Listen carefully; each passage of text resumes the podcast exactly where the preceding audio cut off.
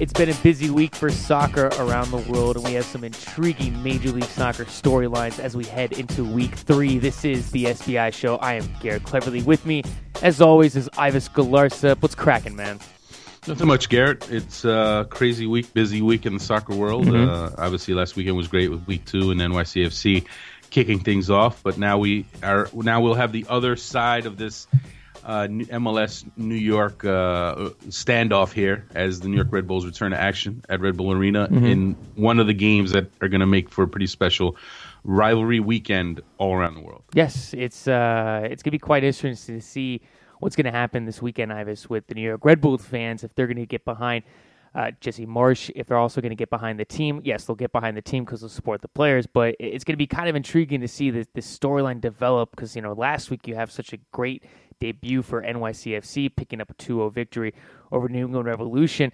And now this week on the other side of the river, it's just going to be intriguing to see what's going to happen and how and what the reaction is going to be from the fans, and just kind of the overall environment. I know the match is about 5 minutes from your house, so you're going to be there, but it's just going to be interesting to see how everything's going to play out. Well, Garrett, it's DC and the Red Bulls. It's a never boring matchup. It's never boring, but now on top of that, you have the whole subplot of Jesse Marsch making his home debut as Red Bulls head coach, and there should be some drama there. There should be some tension. I know there's a lot of fans who still aren't happy at the fact that Mike Petke was let go, and you're already kind of hearing rumblings that there could be a walkout. Fans can walk out of the game, which is a little crazy when you think about. I mean, I understand. Look, there's people who are definitely really not happy about Petke getting let go. And there are a lot of people who will look at Marsch as kind of part of this problem now of this overhaul that maybe some people feel wasn't needed. But, you know, talking to Jesse Marsch on Wednesday, he doesn't sound like he's losing a lot of sleep over it. He just believes that if he can turn the team into a winner, if he can make the team into a one worth supporting, that eventually fans will hopefully come around. And we'll see on Sunday. We'll see if what that initial reaction is, and if they're gonna give him a chance, or if they're just gonna walk out of the stadium, which I think is a little crazy, just because it's a rivalry. You're playing DC United, your biggest rival. It's like I don't know. I mean, at some point you have to support the shield, right? The crest. You have to support the club. Obviously, no one's saying you have to be happy with everything the club does, but when it comes down to it, and it's a rivalry game, the biggest rival is in your stadium. To walk out, I think that I don't know. I don't know if I'd be a big fan of that move, but we'll see. We'll see how the reaction is, and we'll see if this Red Bulls team can play well enough to kind of ease some of the boos and ease some of the discontent at Red Bull Arena. Well, it's going to be more difficult for the Red Bulls this weekend, and you add to the headaches that they have. Roy Miller is out for the game. That is for sure. He will not be playing this weekend. Also, Ronald Zubar, Ivis, his status is up in the air, and we've already talked about this before. I mean, Red Bull defense, not the deepest squad in MLS, and to have two guys out already, I mean, that to me is even more of a bigger headache for Jesse Marsch as he heads into this weekend. Well, that's going to be a tough one. Obviously, they brought in Ronald Zubar to be the anchor in the back. He was supposed to be the leader of that defense, and now he's out.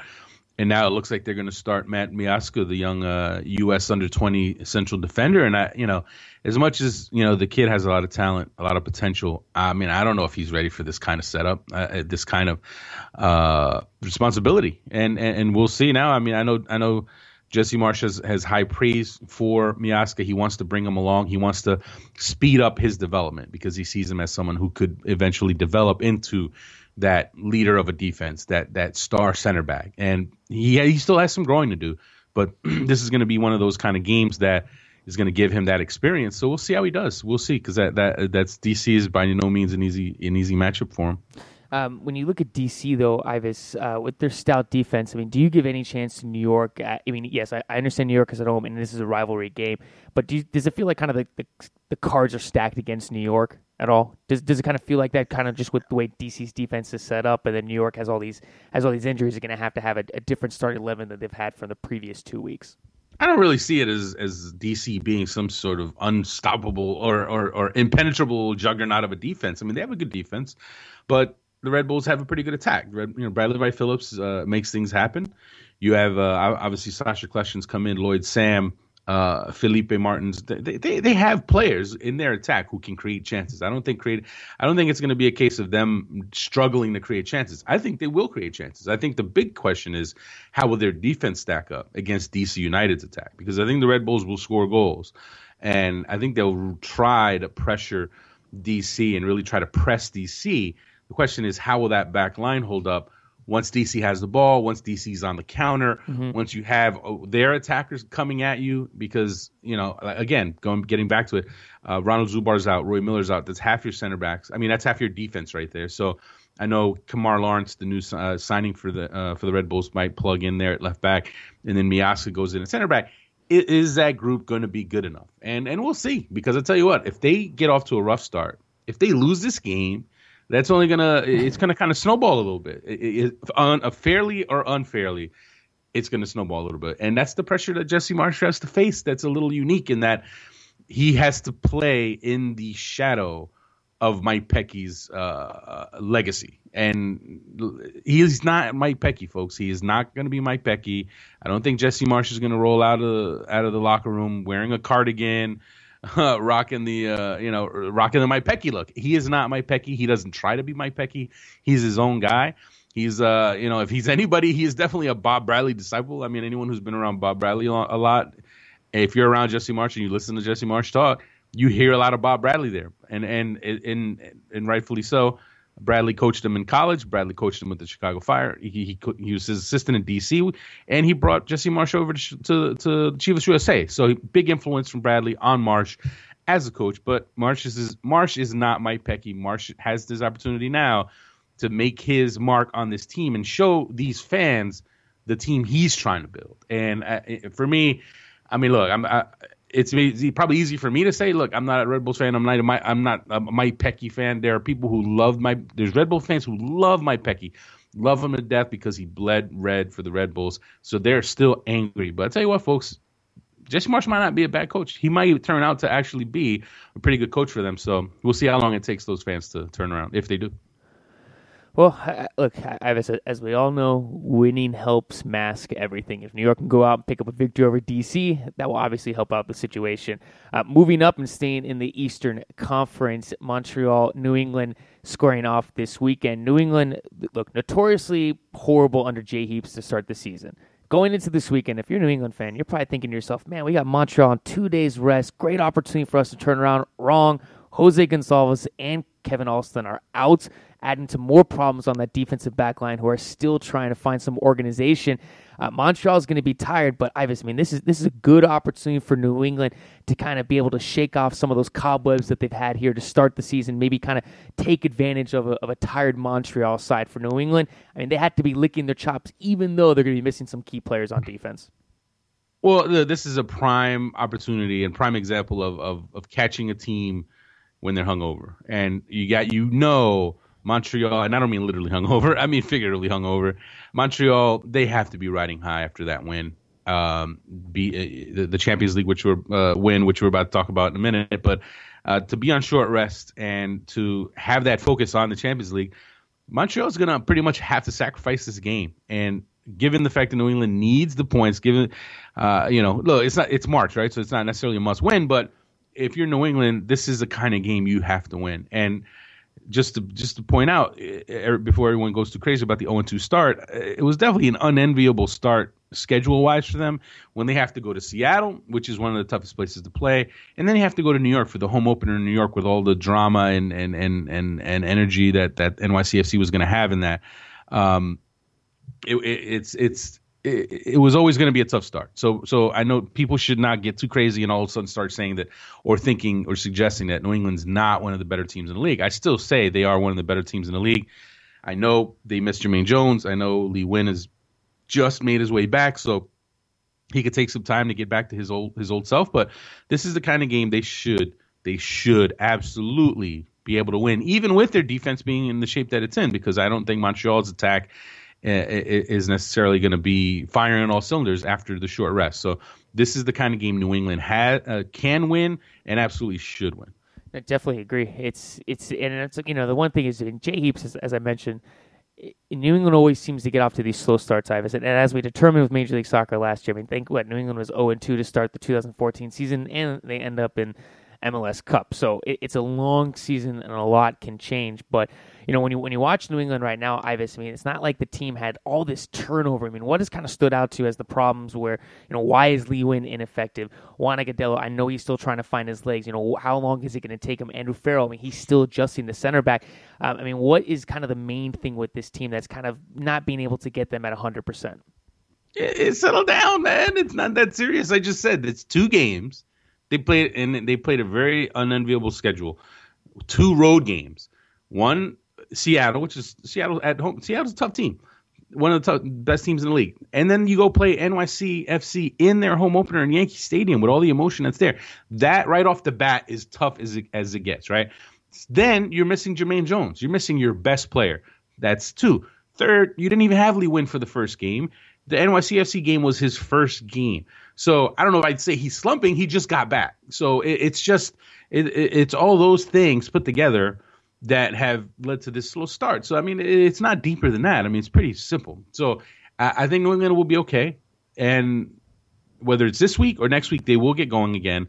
It's just a matter. It's just a question of will they stop the bleeding this game and take these 3 points that are there for them to take, even though their defense is hurt, even though half of their back line is going to miss this game. They still have enough weapons. I mean, there's no Juan Agudelo, Lee Win, Kellen Rowe, and another one, Teal Bunbury. He didn't start this past match. He didn't dress. He was injured. So right there, that's another player they were missing. So if New England. Anyone who thinks it's like panic time in New England, I think you should calm down. I think they're going to be okay. But that being said, this is a game they should take. And New England should also have Charlie Davies coming back too, which will help them out. On the other side of the ball, Montreal Impact, Ivas, as we mentioned, picking up what looked a couple weeks ago as a very improbable win, defeating Alajuelense 2-0 at home. Montreal is just putting together a fabulous run right now in CONCACAF Champions League. They're one match away, Ivas, from appearing in the final. Will be the first team from Real Salt Lake. Ignacio Piatti, who continues to impress with Montreal, he picked up the opening goal. Victor Cabrera picks up another goal. And, I mean, Ivas, Montreal, I mean, this is just very impressive just to see them being able to turn it on at CONCACAF Champions League. And, I mean, look, they're in the driver's seat right now, Ivas. Great opportunity for them to go down to Costa Rica and be able to pick up a victory. I mean, great opportunity. Everything's set up perfectly for Montreal right now. They went out. They had the kind of game they needed to have. 2-0 at home. You get the home shutout. Now you're going back to Costa Rica in good position.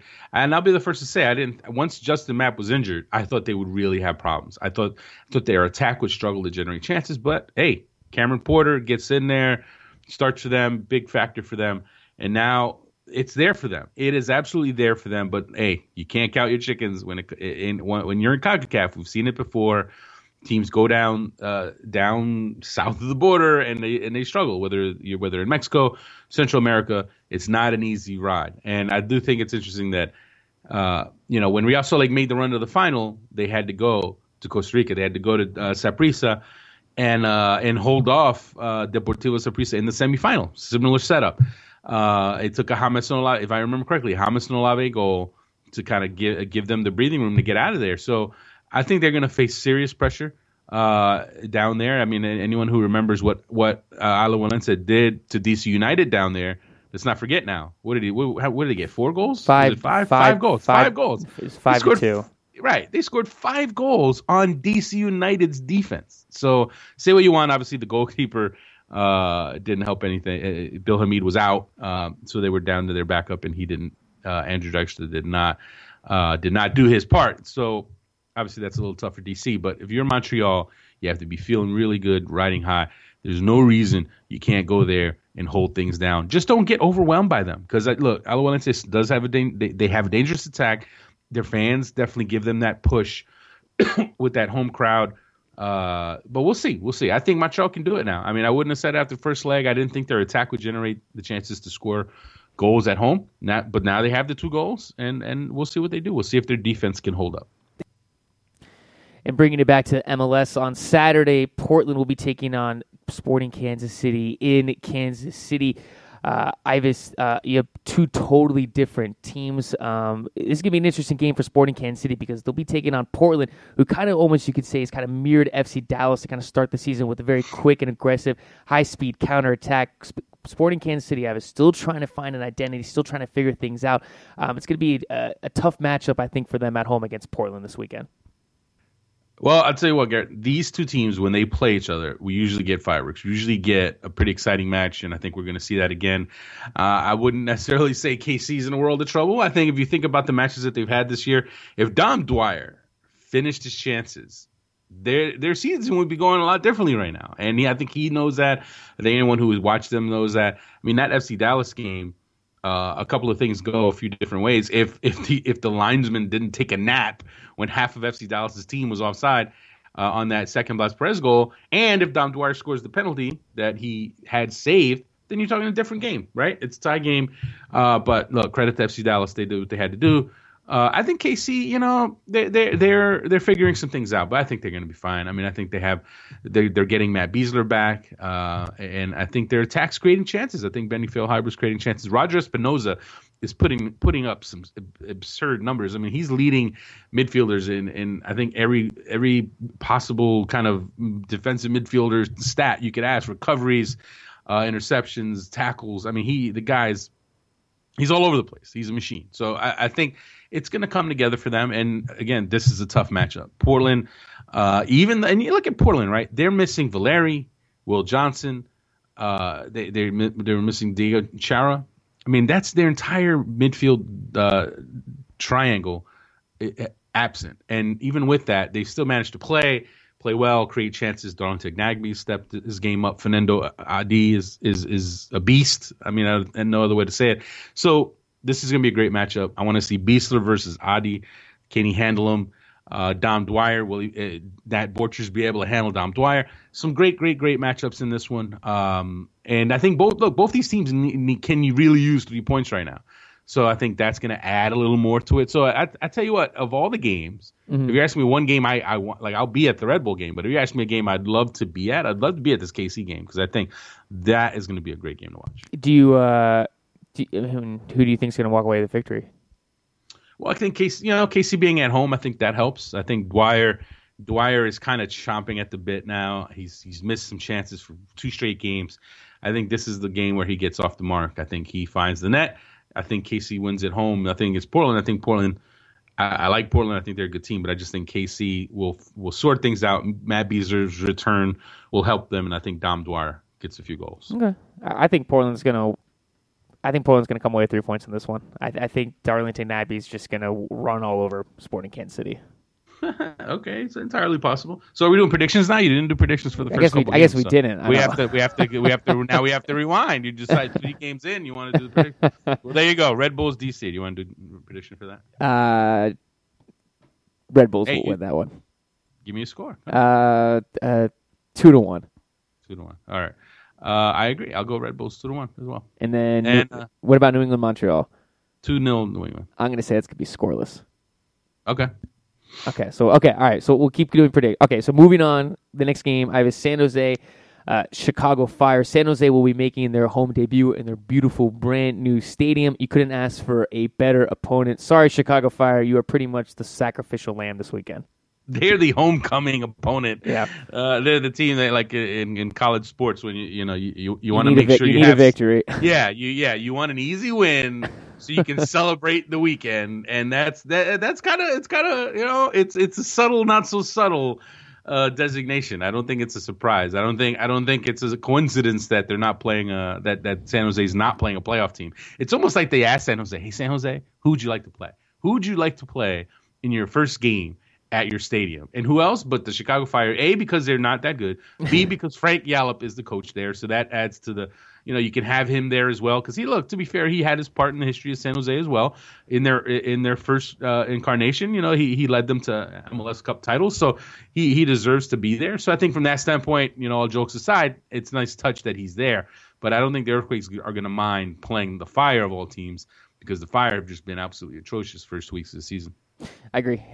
When you look at San Jose, though, Ivas, yes, it's only 2 games into the season, and we don't want to hype anything up. But I mean, after that victory over Seattle last week, Innocent Emeghara, Chris Wondolowski, I mean, San Jose has some weapons up top. I know we said it's only 2 weeks into the season, though, but I mean, have you been impressed so far with San Jose? Well, this last game was impressive. I mean, the Seattle game. How can you not be impressed by them going into Seattle, not only winning, but winning a man down and holding off that attack, that Seattle attack? The way they did without Bernardes, without their big center back, their main center back. So I thought that showed well. I thought Emeghara, you know, for the way a lot of their signings have not panned out in the last few years international wise. And I was definitely in that group that was a little skeptical about their DP signing, Innocent Emeghara. I thought, oh, here we go, another random foreign player off the scrap heap who's kind of like discount rack signing for the discount DP signing. But I tell you what, man, he looked good, man. He abused. I tell you what, Brad Evans filed assault charges for getting abused as badly as he did by Emeghara in that game. So if you looks like San Jose has given Wondolowski somebody to work with, a good strike partner, and if that's what he is, if he can play at that level, San Jose might have a chance to make some noise this year. And for this game, sticking to this specific game, we'll have our chance to see, you know, if they're as good as they showed against Seattle, then they should be able to open up a can on Chicago, because Chicago's just not that great. So we'll see. We'll see. They'll be at home. They'll be in the new beautiful stadium. Everything will be set up there for a big win. And if they deliver that big win, then all of a sudden you kind of have to start saying, maybe San Jose, maybe Dom Kinnear, maybe the Dom Kinnear reconstruction plan is ahead of schedule. Well, moving down the coast and looking at LA, they'll be playing host to the Houston Dynamo. I think LA's I think they're over 20 matches now, Ivas, undefeated at the StubHub Center. Being able to host the Houston Dynamo, this looks like they'll be able to extend that streak. Dynamo have had a very slow start to start the season. The offense really isn't sparking there, and I think it's going to be a tall task for them to go into LA and be able to walk away with any points at all this weekend. Right. I mean, Houston, even though Houston's 1-1, I know some people might look at it and say, why are you bagging on Houston? They're 1-1. They're an own goal away from being unbeaten.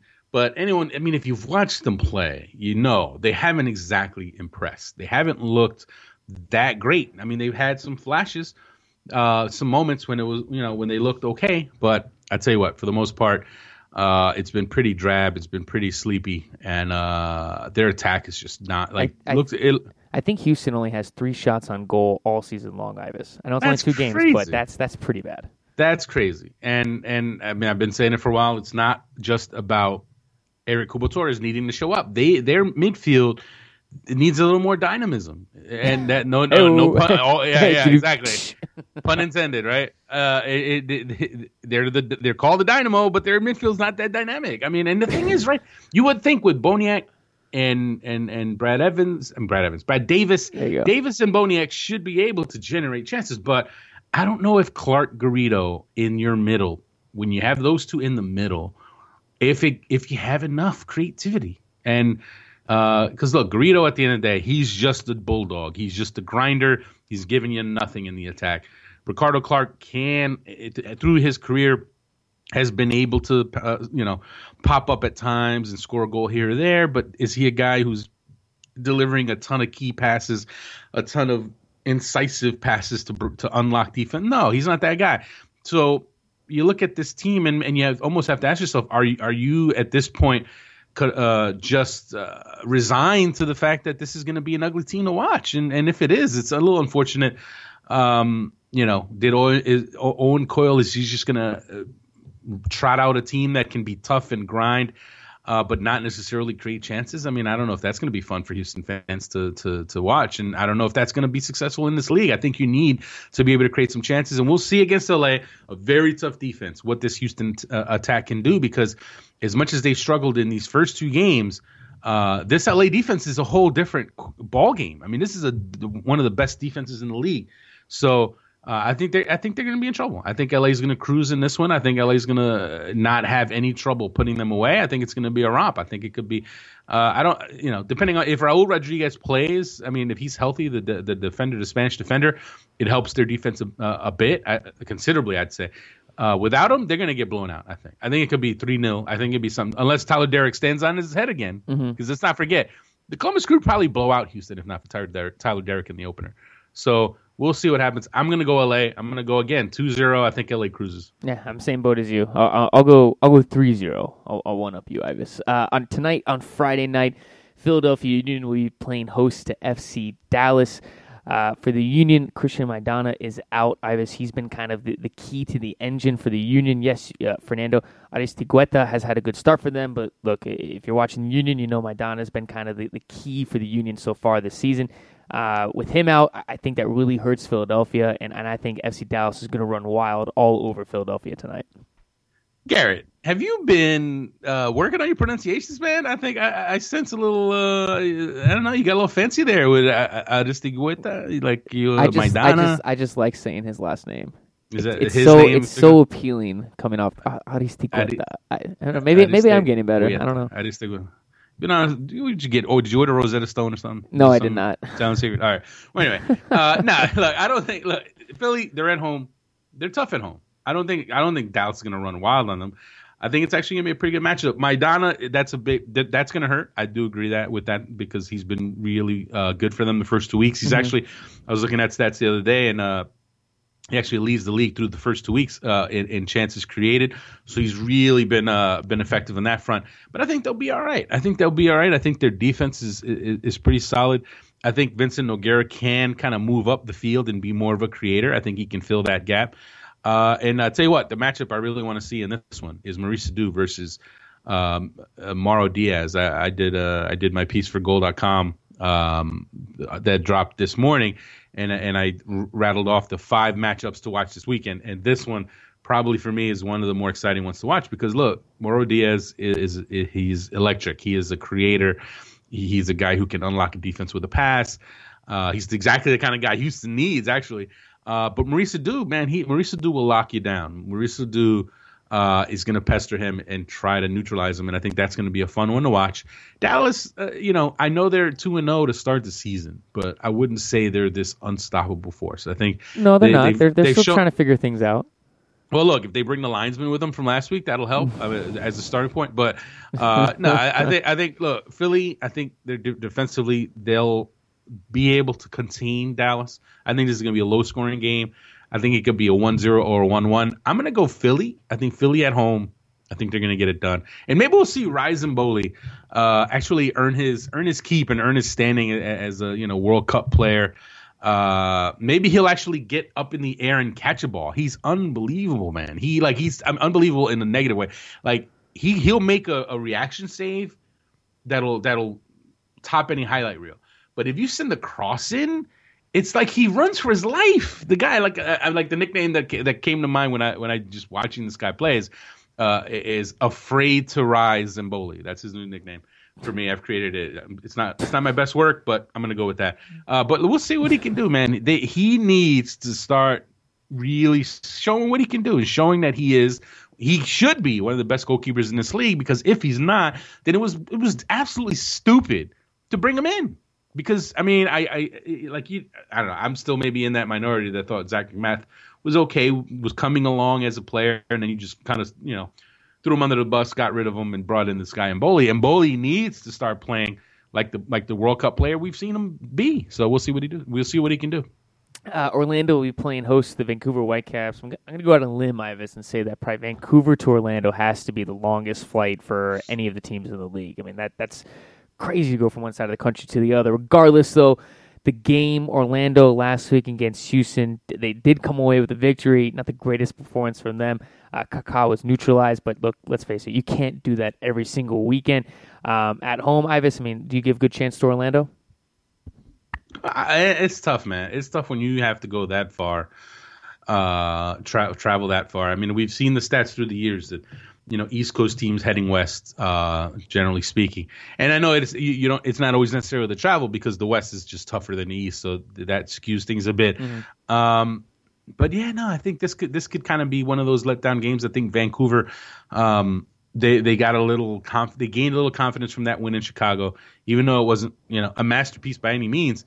But I think there's some good matchups in this one. Talking about matchups, and Kaká versus Matias Laba is going to be fun to watch, because Kaká, man, the guy still got it. The guy is still a magician, even though he struggled a bit last week. But again, part of that, I think, was Houston devoting multiple numbers to try to deal with Kaká.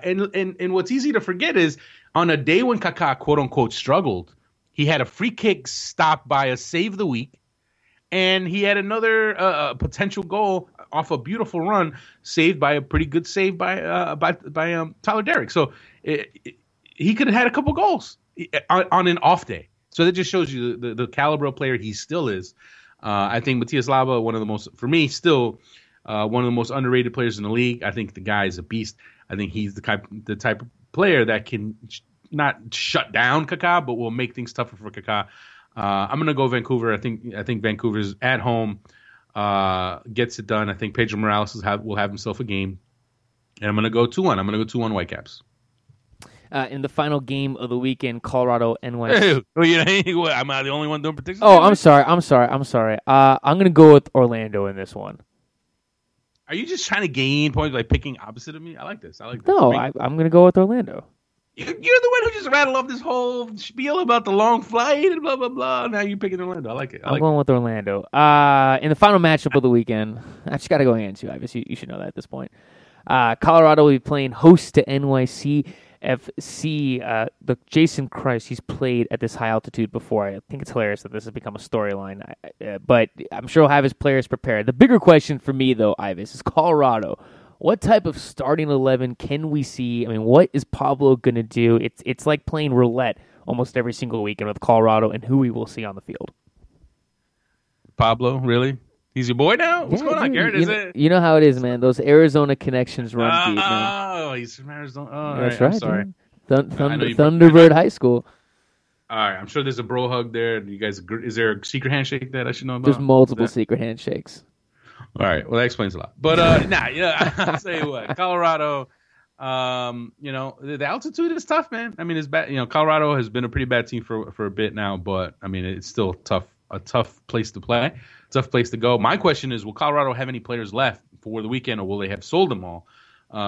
Kidding aside, they sold Deshaun Brown to Valerenga, which I'm still looking at it and like, all right, why? Like, did they need to sell the guy? Couldn't they keep him? Are they that stacked it forward?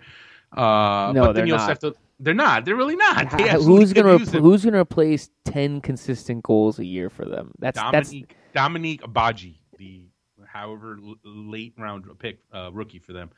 No, I don't think he's going to score goals. We'll talk about that in a little bit. But sorry, I was good. Gabriel Torres, man, he had one whole goal last year. He'll do it. I know. All right. Yeah. Here we go. All right. NYCFC coming off the big win. Will they be able to take that momentum, go out to the Rockies, and get a result in altitude? Is this a story? I mean, the altitude thing. I had noticed that anyone was playing that up. Was that getting play this week? I saw it a few other places, but I feel you gotta stop reading sketchy sites, man. I read a lot of. I read a lot of things that are sketchy, but I read a lot of things. That's why I read multiple websites. Right. Not just Soccer by Ivas. SBI Soccer? Oh, I'm sorry. SBI Soccer. Okay. I keep forgetting. Right. Yeah, see, I'm old school. Yeah. I think of I'm. It's fine. You're not alone. Trust me. Yeah. A lot of people still caught that, but which is fine. David Villa, he'll be okay. I don't think David Villa is gonna collapse, grasping his chest like Arnold Schwarzenegger in Total Recall. He'll be all right. He'll be fine. Ned Grabavoy, he played at Real Salt Lake. Chris Winger, Real Salt Lake. I mean, these guys. It'll be okay. I don't think the altitude is gonna be the issue there.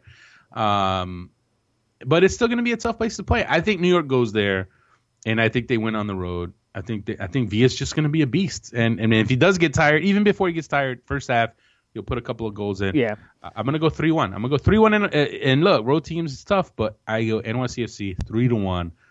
They're going to roll. I agree. I just Colorado at home. Colorado's still a mess, man. They have a lot of problems they need to figure out. I'm with you. I think 3-1 NYCFC. Moving on, Ivas, to some Major League Soccer news. Reports are coming out that Cristiano Ronaldo is planning an MLS move in 2018 on a free transfer. I mean, pocket this for something 3 years down the road, but When I saw this, I couldn't help but giggle. I mean, look, is there any serious to this at all? Or is this just one of those, yeah, I'd love to come to MLS when I'm done playing? That's how I kind of perceive this. I mean, I don't know how rock solid these plans are. Is it something that he's considering? I'm sure he's considering it. I mean, who would really be surprised about Cristiano Ronaldo wanting to come here later in his career? I mean, that shouldn't surprise anybody. I mean, for me, like I wrote a piece in January saying that people shouldn't laugh this stuff off, because at that point in his career, you would think he will have done everything there is to do. Why not come to America? Come, go to Hollywood, live it up, become a movie star, take that transition, and also try to do his thing on the soccer field while he's still, he'll still have some miles left on. Oh yeah, yeah, His secondary will be soccer. The first one will be being that movie star. Listen, with a skill, with his ability, I mean, I think MLS will take a distracted Cristiano Ronaldo if they can have him. So it wouldn't shock me at all. I had him coming in 2017.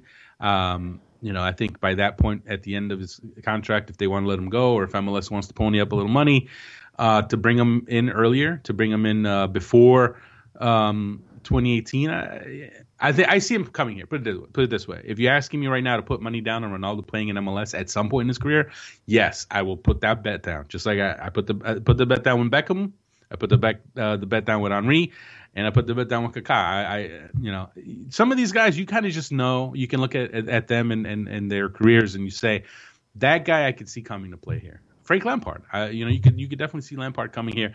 So I think he's gonna come. But as far as the how etched in stone the plans are at this point, I don't know. I think that remains to be seen. Credit to Grant Wall. He has his sources that tell him that this is something that Ronaldo is thinking about doing or is planning to do. How solid that is, how solid those plans are, no one knows. So I don't think anyone should go buying the Ronaldo jerseys just yet. No, they shouldn't. No, but I'm sure some already did. I'm sure some already have the LAFC Ronaldo jersey.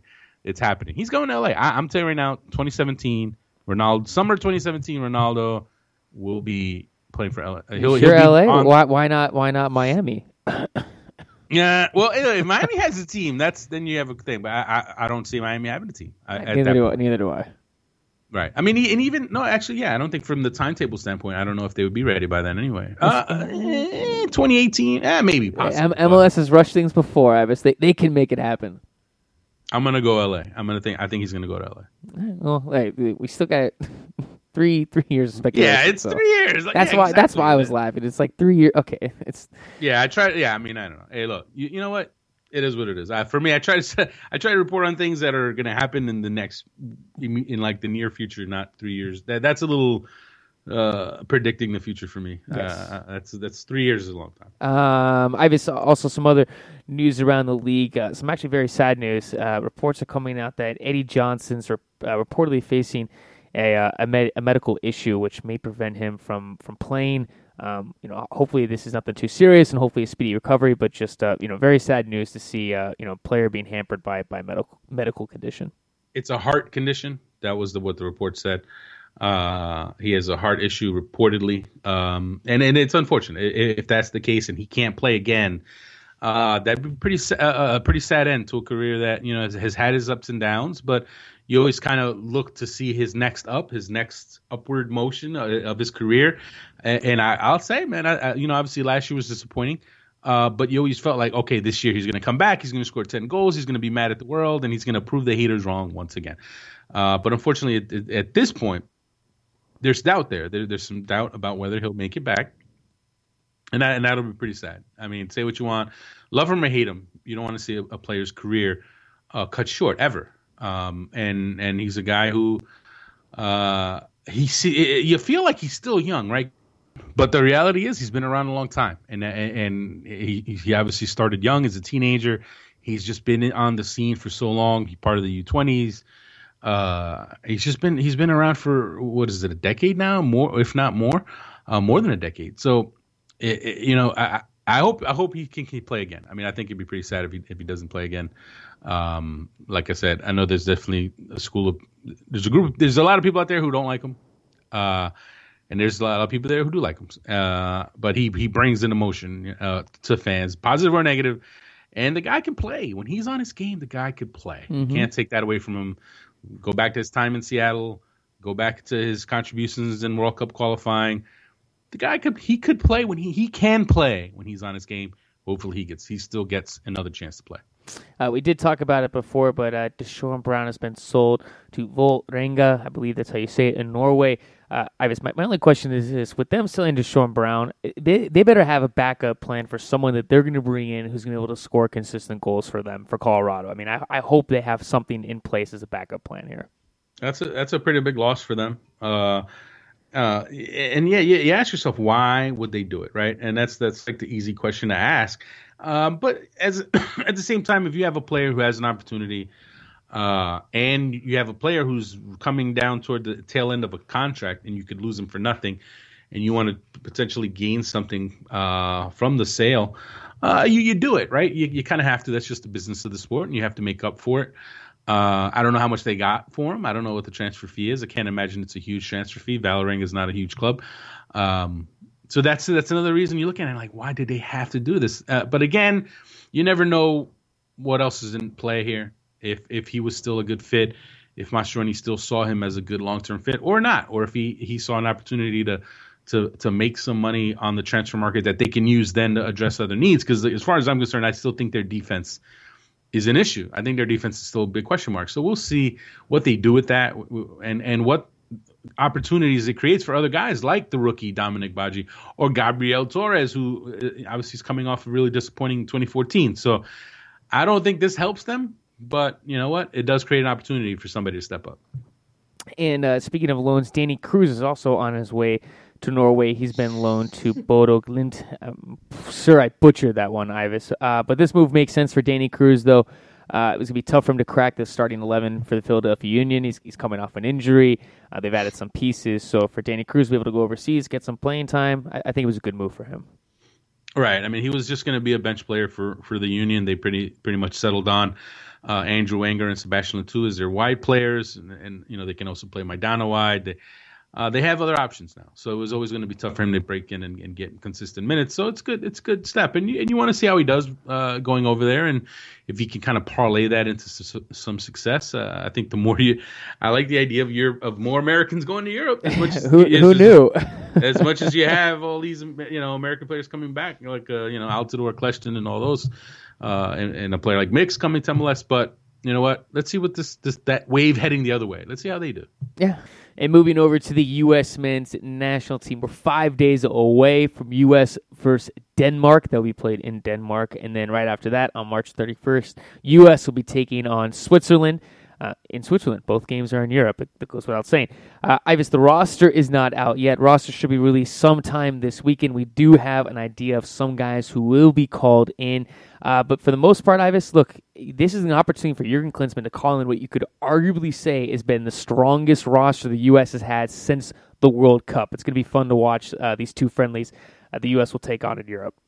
That's the thing that I don't think people realize. You know, when you look back at all the struggles of the post-World Cup schedule for the U.S., and you look at it and you say, you know what? When's the last time they had a healthy Josie Altidore, Clint Dempsey, Michael Bradley, all together with Bedoya, Mixtiskrud, their true best potential lineup. This is pretty damn close now. You obviously had Josie Altidore who took a while to come back from his injury. Then last fall you had games where some guys didn't get called in and others didn't. So this is the first opportunity. Even though Jermaine Jones is hurt, even though he's not there, and you like to think he's probably a starter if he's there. This is going to be as close to a first choice lineup as you're going to see. If everyone's healthy, knock on wood, and no one gets hurt this weekend. So I'm sure Klinsmann's pretty ecstatic at the opportunity to have a full-strength team after struggling last year with some results, with trying some new faces, trying some new guys out. I don't think experimenting is over. I think there's still going to be some experimentation, but I think he is going to focus a bit more now on his best guys, mm-hmm. on piecing together an 11. I think this starts the beginning stages of him figuring out who his best 11 is for the Gold Cup. And so that these games are going to be really important. He's going to have to. I mean, the Gold Cup is about 3 months away, Ivas. And yet the U.S. has tons of friendlies against some of the best teams in the world. We don't know all the players that have been called up. We do know one, though, and we did talk about this a few weeks ago. The goalkeeper and dual national William Yarbrough announced that he has been called into camp. Ivas, is there any chance that we could see him getting some minutes for the U.S.? No, I don't see that. I think that'd be a bit much to, it's one thing to call him in, have him get acclimated, have him get to, know the setup, get to know the guy, see how he feels, see if he's comfortable. But you're not going to play him. I mean, you have Brad Guzan. You want to give Brad Guzan his games. I think Raimondo will come in. If anyone's going to play, Raimondo will get his minutes. I just think it would be a bit early. I mean, other positions you can throw a guy out there, but goalkeeper, I don't think you throw a brand new goalkeeper in who's never been with the team, who will come in with 2 days of training after when he shows up next week. I just don't see it happening. But I think I do think it's a positive sign that he got the call up and that it seems like he's accepting the call up. When we had the roundtable with Klinsmann on Wednesday night in Philly, he obviously mentioned Yarbrough and he mentioned Ventura Alvarado. So I think the fact that he mentioned both of them at the time, you're looking at like, okay, they're going to get called in because why else would he actually mention these guys if he didn't already have conversations with these guys? So I think the fact that Yarbrough has been confirmed, I think you can pretty much chalk up Ventura Alvarado as also being called in. Mm-hmm. And I'm very interested to see how he does there because he is a guy who, when you're looking at defensive prospects, he's a young one. He's one who could definitely fight his way into that conversation for minutes. So I think it's great news. It's great to see these players give the U.S. a shot when they have Mexico as that option also. So again, Yarbrough is not cap-tied. He is not. He has not made his decision yet. Just because accepting this call does not lock him to the U.S. Let's just put it clear as day.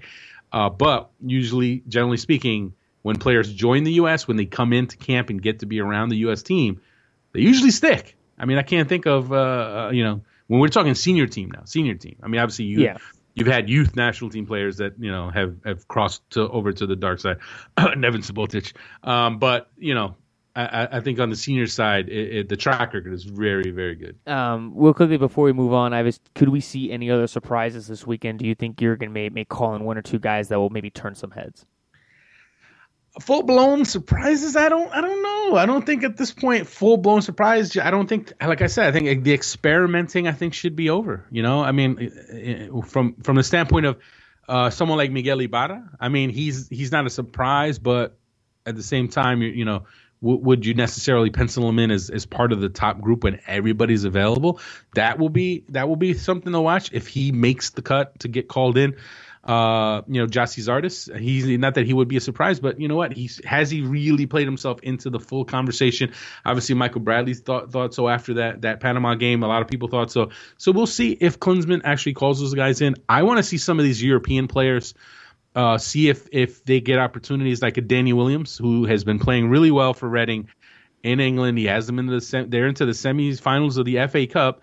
He's doing really well. So he's someone that I want to see if Klinsmann acknowledges that. And I feel like we've mentioned him a million times, but Eric Lehigh, is he going to get a shot? Nope. He keeps getting minutes. But it's tough, man. It's going to be tough, especially at fullback. When you look at a guy like Breck Shea, who all of a sudden is looking like a very good left back option now that he's playing left back for Orlando City, and he's on that fast track to learning that position. But you have Tim Chandler playing in Germany. You have Fabian Johnson now getting minutes in Germany. So the fullback position, Greg Garza's coming off an injury. You want to see if he comes in or not. Fullback, all of a sudden, man, Klinsmann's got some options at fullback. So I think that's exciting to see. But full-blown surprises, guys that truly are going to people are going to be like, what? Who? Really? Like, I don't know if we're going to see that. No? All right. Well, roster will come out later this weekend, and Ivas, on the next show, you and I will then break down the entire roster. You talk about crossing over to the dark side. Gedeon Zelalem called up by the German U18s. Ivas, what is going on here?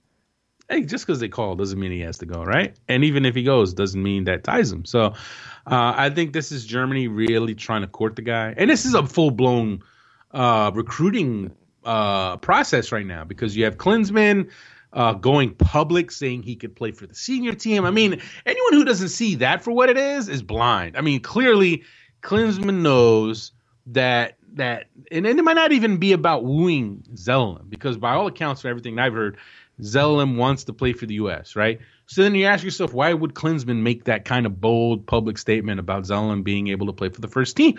You got me. Is it like this subtle hands off to Germany? Is it a message to FIFA that, you know, let him play for us? I don't know what it was for, but it was definitely the fact that the timing of things, the timing of Klinsmann coming out and saying this, and then Germany conveniently calling him in. It's not a coincidence. But I don't think people should get too crazy about the call up from Germany. It's a U18 call up, you know. It's like it's what they're willing to dangle. And if you have to ask yourself, is that really going to sway Zellum when one coach is telling him, "Hey, you could play for a full senior team," and the other coach is like, "Yeah, you can play for U18s." I don't see that being what sways him, or what can get him to change his mind. Because at this point, by all accounts, it sounds like he wants to play for the U.S. Well, I was keeping our eyes on Europe. The Champions League quarterfinal matchups have been announced. Let's have a quick moment for the death of English soccer. Okay, we'll move on. We got some intriguing matchups. PSG taking on Barcelona, Atletico Madrid, Real Madrid, Porto, Bayern Munich, Juventus, and Monaco. We got some great matchups in the Champions League quarterfinals. It's going to be fun to watch. First leg for all these teams, April 15th, just right around the corner. We got 2 weeks, and Champions League action is back. Was that the subtle dig at Italian soccer there when you called them Juventus? Oh, did I? Hey, look, if my pronunciation is about at a 75% for the show, I think we're doing pretty good. Listen, you're improving on the Spanish names. I appreciate that. Yeah, so the Italian is still slacking though. One step at a time. What do you want, Ivis? Well, look, I tell you what, this draw. Talk about a brutal draw for some of these teams. I mean, look, there's always going to be some teams that are going to come away and say, "Man, we kind of got screwed on this draw." But I don't think fans have been screwed. I think fans have. They've been given some pretty good matchups. PSG Barcelona. I mean, I'll gladly admit I was hoping they would not be drawn against each other because I wanted to see. I really think that could be a final. I think, or at least a semifinal. It's unfortunate that one of these teams will obviously not go through to the semifinals now. I know my oldest son, is definitely unhappy about this draw because he's a PSG fan and a Barcelona fan. But he's more of a PSG fan. Yeah, so he has to choose one team to support. Well, here's the thing: he was a Barcelona fan. And then he fell in love with Zlatan Ibrahimovic and PSG on FIFA. Oh, what? FIFA. Yeah, no, he's a kid, but he's 11. What does he know? Right. So that's how kids are. You know, they fall in love with just the most random thing. Yeah. He scored goals with Zlatan. It was a combination of FIFA, and then he watched. I told him to watch the PSG Chelsea Champions League game, and he watched it. And if you recall, that was one of the most amazing, dramatic finishes in recent memory, and that hooked him. That was it. He was in at that point. He's all in on PSG now. Have to go buy him a jersey. It's crazy. But no, that matchup is going to be amazing to watch. And look, at Real and Atletico, man. Real Madrid has played Atletico Madrid 6 times this season. They haven't beaten them once. Atletico has had their number this year. They haven't beaten them since the Champions League final, actually, funny enough. But you have two teams in Atletico and Real who are actually not playing that great right now. They're actually both, you can argue, they're both off form. Now, they don't play for another 3 weeks, so, you know, things can change. Maybe they can turn things around. But one way or another, this is going to be a hell of a series because Atletico, look, Simeone has really, really tapped into how to deal with Real Madrid, and we'll see if he can keep that going. I guarantee you, if there was one team Real Madrid did not want to get in that draw, it was Atletico Madrid. And Ivis, actually going into this weekend, we do have some rivalry matchups. Barcelona taking on Real Madrid in Spain, and then Liverpool, Manchester United. Some good matchups this weekend. Oh, you can't miss it. Barcelona, Real Madrid. You definitely want to watch it, or at least tape it and watch it later. That one's going to be great. It always is. And then Liverpool, Man U. Obviously, historically, that's always been a great rivalry. They're obviously playing for a little different. It's not playing for a title this time around. They're playing for positions in the top 4 in the Premier League. That's going to be one you definitely want to, if not watch those live, you want to tape them and watch them later. And bringing it back home, Ivas, the New York Cosmos announced that they will play the Cuban national team on June 2nd. I think I read somewhere, this is the first time, I think, 15 years or 20 years, I can't remember the exact number in my head, that a team, sports team from America will go down and play Cuba on Cuban soil. I think this is really cool and a great move by the New York Cosmos, man. I'm looking forward to it. I think this is going to be pretty awesome. No, I agree. I think it's going to be pretty amazing. It's actually the first time since 1999. Thank you. There it is. When the Baltimore Orioles, that's 16 years since the Baltimore Orioles went down and played there. It's the first time since 99 that a pro-American team has gone down to play. Let's not forget now, the U.S. national team played a World Cup qualifier there back in 2008. I'll never forget that because I was supposed to go, and then I was at ESPN, and then Cuba cut in half the number of visas that they were willing to give ESPN, so I got screwed out of a trip there. So I definitely want to go back at some point, so maybe I'll go back for this game. The things you hear, had a chance to talk to the Cuba national team coach. He's pretty excited, and he had some really good things to say about soccer in Cuba and how the people in Cuba are really falling in love with soccer, and they can watch European soccer. They even watch MLS. Cubans can watch MLS. They might even be reading SBI. You know what? We might have Cubans right now. They could be listening to the show. So hello, if you're in Cuba right now, hola, ¿cómo estás? And then, maybe they can hit us up on Twitter. But I don't know if they have Twitter in Cuba. They probably don't. Not yet anyway. But it's great. It's great. I tell you what, man. I'm excited, man, to see it because you want to see – the relations improved between Cuba and the U.S., obviously, with the embargo now being lifted and all that. So it's good to see. It's good to see. Yeah, I think first off, it's just going to be cool to see the images that will come out from the Cosmos and just kind of – I'm looking forward to it. It's going to be really cool. Looking at the U.S. women's national team, Ivas, Abby Wambach turned some heads when she said she won't play for the NWSL this season. Are you surprised by this at all? I mean, what do you make of her making this announcement? I don't think it's a huge deal in the grand scheme of things because if you think about it, the Women's World Cup is right around the corner. That's what she's focused on. She doesn't want to go getting hurt in some random league game when she can train and prepare. The Women's World Cup camp is just what is it, a couple months away? So I can't blame her at this point in her career. She's obviously taken so much abuse physically. She needs to kind of conserve herself for this World Cup. I know NWSL is not going to be happy about it, but you can understand why at this point in her career, she wants to do something else. And maybe after the Women's World Cup, she wants to go to Europe. I do think it's interesting that there are reports now that suggesting that she's not alone, that there's going to be a wave of U.S. women kind of taking a similar route, or they're going to ready to retire, step away from the NWSL, and that's you wonder how that league is going to be able to handle that in a year when they're supposed to be getting ready to ride the momentum off the Women's World Cup. So we'll see how it goes. But at the end of the day, new players come along, and it'll be an opportunity for some new stars to step forward. Mm-hmm. And finally, Ivas, the USL begins play this weekend. I know Sacramento kicks off their action against Seattle Sounders 2, and Charleston Battery and Toronto FC 2 will be playing this weekend. New season for USL, Ivas. Lots of teams. Going to be a lot more interest this year with a lot of MLS teams having the teams in USL this season. Absolutely. And I think it's great. I think that added interest in USL, I think, is going to help the league as a whole. I think they have a lot of ambitious plans going forward in the USL. So I think it's going to be a good year for that. Obviously, it's going to be a good year for that league, and I think you're going to see a lot more people get interested in it, and hopefully, it increases the level of play. Not to say it's terrible, but it's obviously clearly a notch below MLS. And a lot of people would say a notch below NASL. We'll see if they close that gap and if they can produce a product that gets American fans on board. I agree. I think people pay attention to it, Ivas. It's only going to help out the league, help out players grow. Lots of positives. Well, Ivas, with that ends today's SBI show. Before I let you go for the day, I think we covered all the bases. Yes, we did. So much to talk about.